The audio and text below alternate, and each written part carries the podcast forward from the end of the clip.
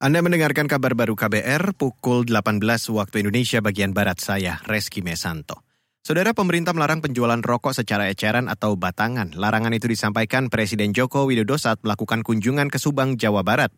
Presiden beralasan larangan itu untuk melindungi kesehatan masyarakat.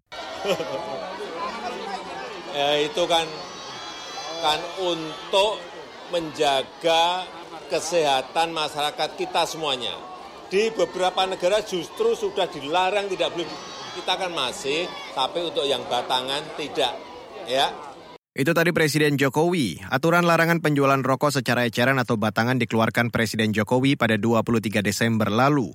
Larangan itu tertuang dalam keputusan Presiden mengenai program penyusunan peraturan pemerintah 2023. Sebelumnya, pemerintah juga akan menaikkan cukai rokok sebesar 10 persen dan VAP 15 persen yang berlaku mulai 1 Januari mendatang. Kini kita beralih ke kabar pemilu. Badan Pengawas Pemilu atau Bawaslu merekomendasikan sekitar 1.400 kasus pelanggaran netralitas ASN pada Pilkada 2020 lalu untuk diselesaikan oleh Komisi Aparatur Sipil Negara atau KSN. Ketua Bawaslu Rahmat Bagja menyebut, Bawaslu juga menghentikan proses penyidikan 50-an kasus pelanggaran netralitas saat Pilkada 2020 lalu karena tidak cukupnya bukti. Bagja menyebut pelanggaran netralitas ASN pada Pilkada itu terjadi hanya di 170 wilayah. Jadi Bapak Ibu bisa bayangkan, hanya 170 pelanggarannya sudah 1398. Jadi yang perlu betul-betul kok pegawai Republik Indonesia perhatikan adalah teman-teman ASN yang ada pada pemerintahan daerah. Ketua Bawaslu Rahmat Bagja mengingatkan ASN di pemerintah daerah menjaga netralitas saat Pilkada 2024 karena hubungan antara calon kepala daerah dengan ASN lebih dekat dibandingkan di kementerian lembaga tingkat nasional.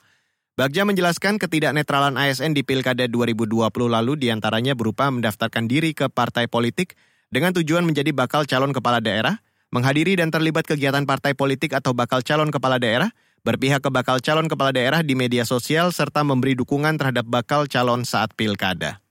Saudara Badan Pengungsi PBB UNHCR memperkirakan ada sekitar 20 orang etnis Rohingya tewas di laut dalam beberapa pekan terakhir. Mereka meninggal karena kelaparan dan kausan di atas kapal. Dalam laporannya Senin kemarin, UNHCR menyatakan tahun ini menjadi tahun paling mematikan bagi pengungsi etnis Rohingya karena semakin banyak dari mereka yang melarikan diri dari kamp pengungsi di Bangladesh.